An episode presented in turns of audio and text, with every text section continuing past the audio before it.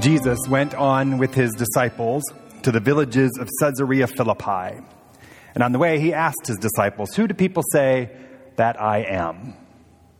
They answered him, John the Baptist, others, Elijah, still others, one of the prophets. He asked them, But who do you say that I am? Peter answered him, You are the Messiah. And Jesus sternly ordered them not to tell anyone about him.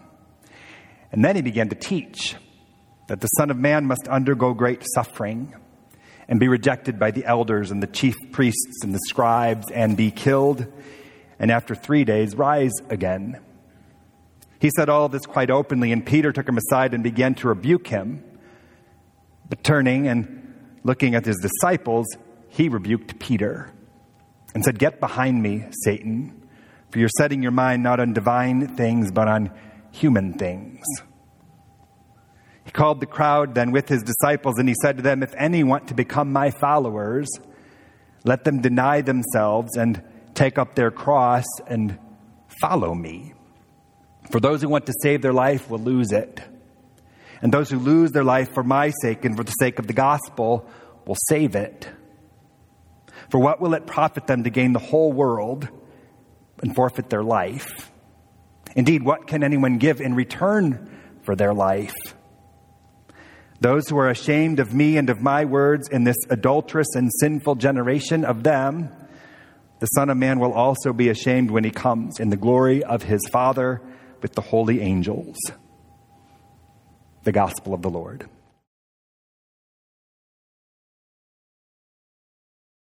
I didn't have too much time yesterday because I was busy getting a sunburn at the high school tennis match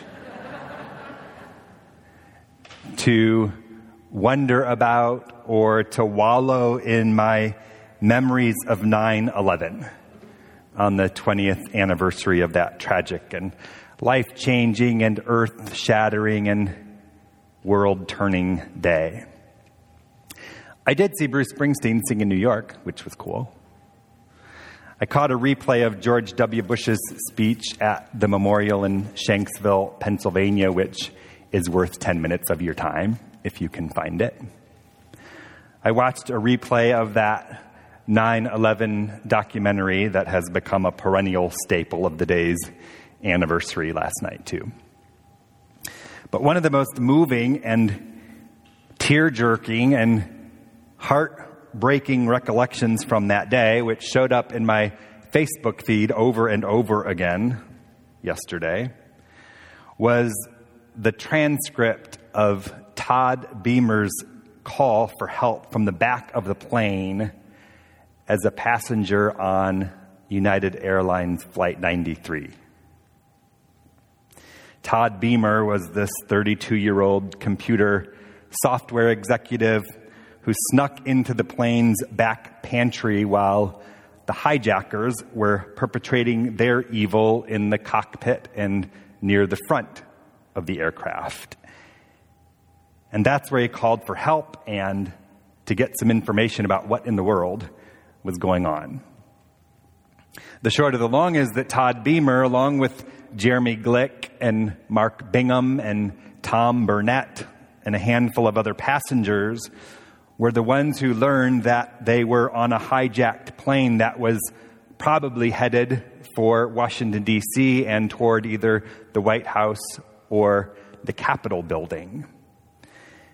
After telling the operator what had happened on his plane and learning from her what had already gone down in New York at the World Trade Centers and in D.C. at the Pentagon building, Todd Beamer gave the operator his home phone number, and then he told her about his wife and kids, two boys and a baby on the way. And he asked the operator to call them so that they would all know how much he loved them and how proud he was of them all.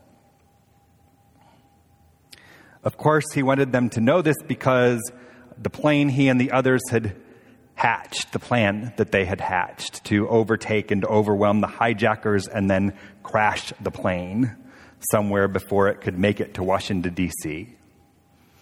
And we know how that story of heroism and sacrifice and love and bravery ends in a field somewhere near Shanksville, Pennsylvania. Which is why it seems relevant and meaningful on this weekend in particular and in connection to this morning's gospel. During what feels like some sort of field trip to Caesarea Philippi, Jesus asks his disciples and his most devoted followers, Who do people say that I am? What's the word on the street? What's the news around town? And Jesus wants not only to ask the question, but to have a serious conversation about whatever those answers were going to be, too. And the answers he receives are all over the place. Some are saying you're Elijah, that prophet from Scripture. Others thought he might be John the Baptist. Others were guessing Jesus was just some other kind of prophet like the ones they'd read about in Scripture.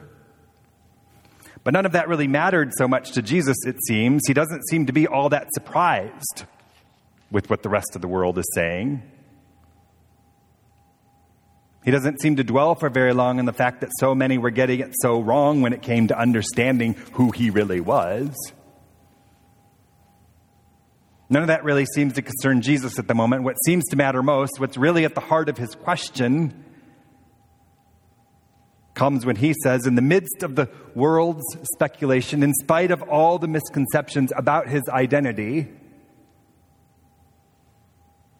but who do you say that I am?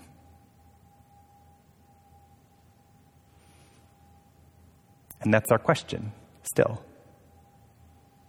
Who do you say that I am?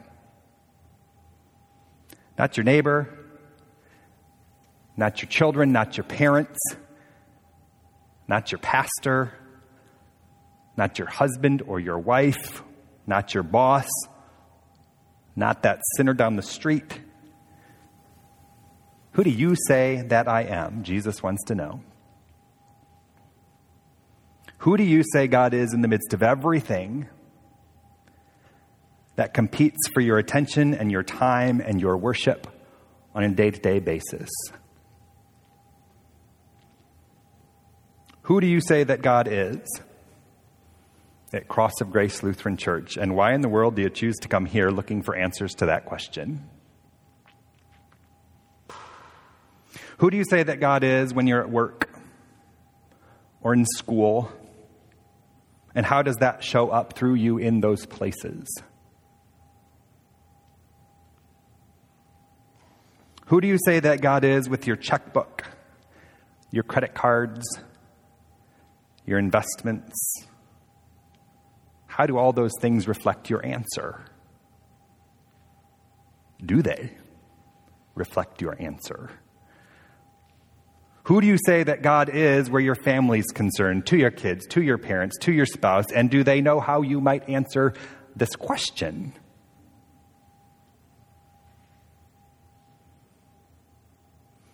The question is not just, who do you say that I am? It's who do you say that I am and where are your priorities? Who do you say that I am and what does that look like in your life? Who do you say that I am and where do you devote most of your time because of it? Where do you invest your greatest energy, your deepest hope, your most significant resources? Who do you say that I am, and what difference does that make for you and for the world where you live?